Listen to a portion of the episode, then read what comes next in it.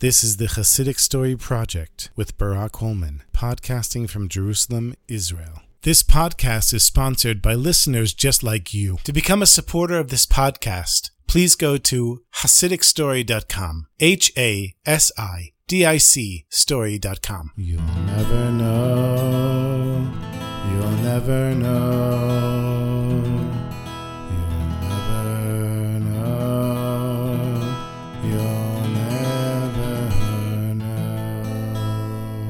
The year was 1785, 5745, and Reb Levi Yitzchak had just come to Berdichev to be the rabbi of the community. It had been less than a week since he was there as the chief rabbi when three men knocked on his door, asking him to be a judge with a serious business problem that they had. This would be Reb Levi Yitzchak of Berdichev's first case as a rabbinical judge in his new position as the chief rabbi.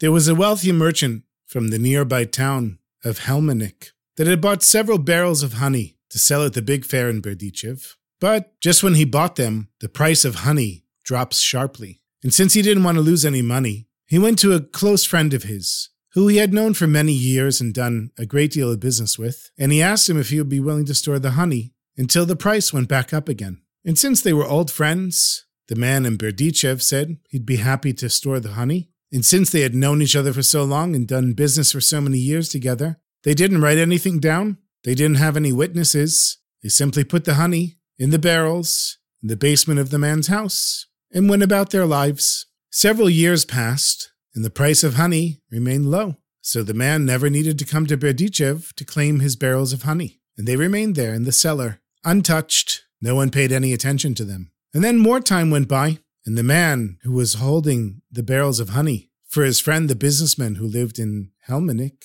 he became ill and passed away. And it happened so quickly that he didn't have time to explain to his family about his business affairs and about the barrels of honey that were in the cellar. And a few years later, the price of honey finally went up, and the merchant from Helmanik came by to pick up the barrels from the house of his deceased friend. Now he had known that his friend had passed away, and he knew that his sons had obviously inherited the house and the business and everything. But he assumed that his friend had told his sons that the barrels of honey in the cellar belonged to him and not to the father. But the sons had heard nothing about it from their father, and they refused to honor the merchant's claim from Helmanik. They tried to come to a conclusion, to an agreement, some negotiation, but they couldn't on their own. So they figured there's a new rabbi in Berdichev, Reb Levi Yitzchak. They'll go to him and ask him to judge the case. Reb Levi Yitzchak he listened to the litigants carefully, and he knew the halacha was very clear. He knew that even if there had been witnesses or a signed document, the Torah stipulates that any claims against orphans, meaning children that inherited something from their parents and had no way of knowing what kind of business deal had been made before, the money can't be collected from them without first swearing an oath and swearing that one was telling the truth. But even then, there had to be some kind of documents or witnesses or something, and here there was nothing. And so Reb Levi Yitzchak knew that he had to rule against the merchant who really owned the honey. But before he ruled, Reb Levi Yitzchak thought to himself, this is very strange. First of all, why, on his first days as the chief rabbi, would Hashem arrange for him in his first judgment something that was so straightforward and clear cut, with no room for any compromise whatsoever? Reb Levi Yitzchak, in a judgment, always tried to come up with a compromise. And maybe he thought this was Hashem telling him, here's a sign. You're not supposed to compromise all the time. It's clear cut. Yes or no? And in this case, it's a no to one and yes to the other. The other thought Reb Levi Yitzchak Berdichev had that made him feel very uncomfortable, even more so than the first thought, was why would Hashem, who's the supernal judge, arrange that Reb Levi Yitzchak's first ruling in this town would be considered bizarre by all of the Jews living there? After all, everyone knew the merchant from Helmanik. He was known as a very honest person and somebody who was already wealthy. He didn't need more money. He wasn't coming to just steal barrels of honey from these orphans. Everyone knew that he and the orphan's father were good friends, had done business for years, and they probably believed that the merchant truly owned the barrels of honey in the cellar. So why would Reb Levi Yitzchak be given a judgment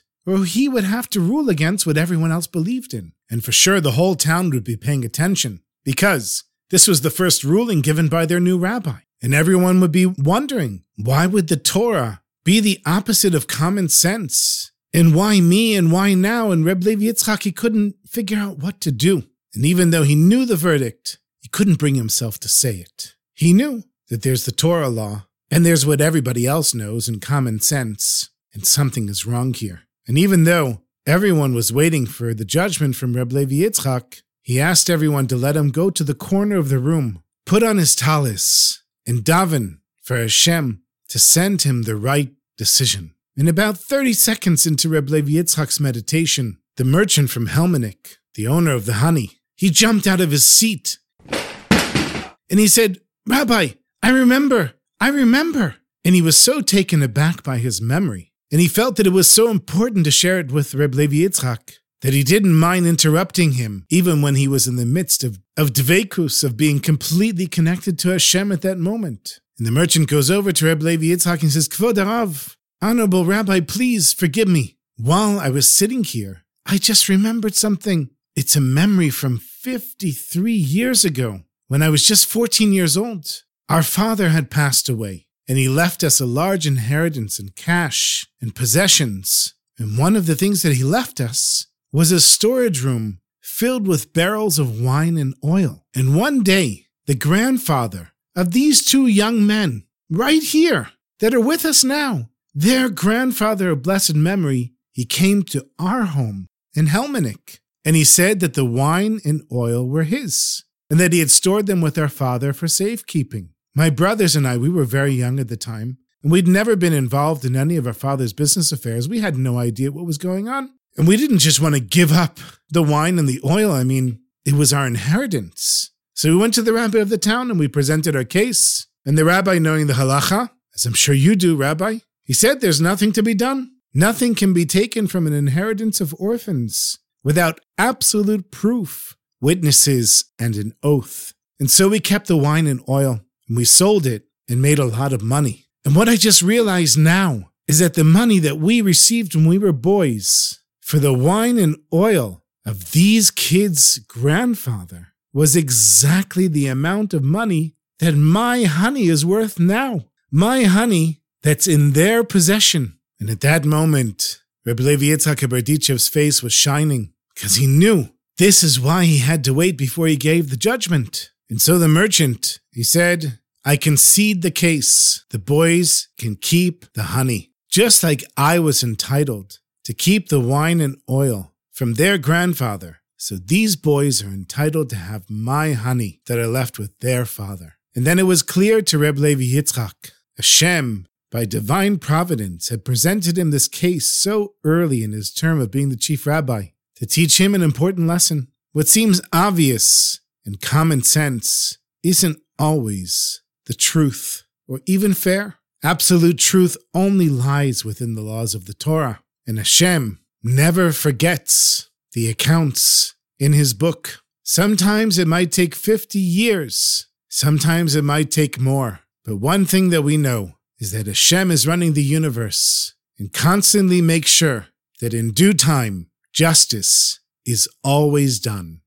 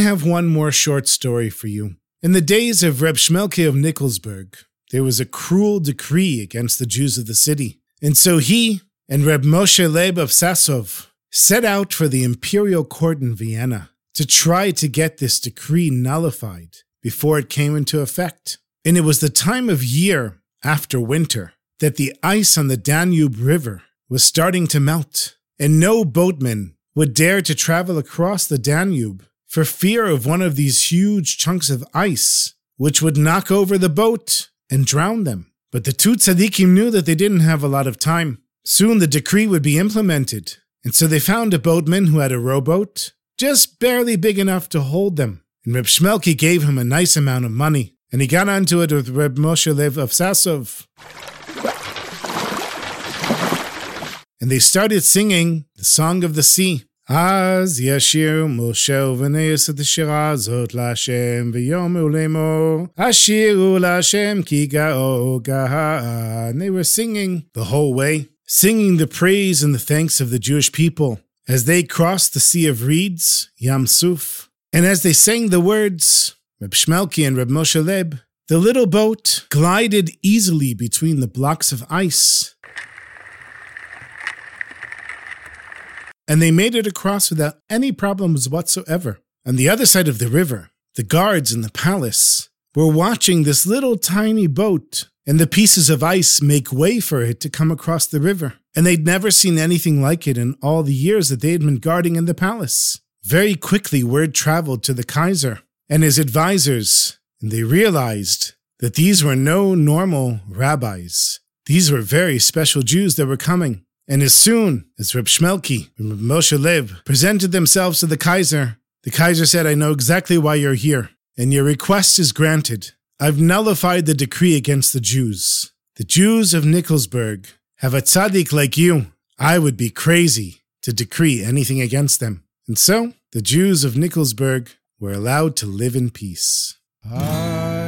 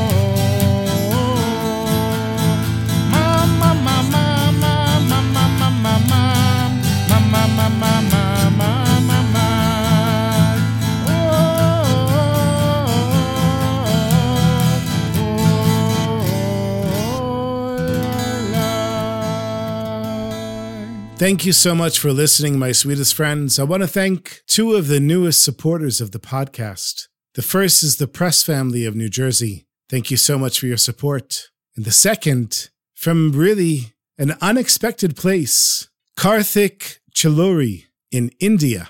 That's quite amazing to me that I even have anyone in India listening to this podcast, yet alone sending a donation. So thank you to both of you. And thank you to everyone for listening. Please continue sharing the podcast with your friends. Make sure you leave me a comment, a like, a review, and I look forward to our next story together.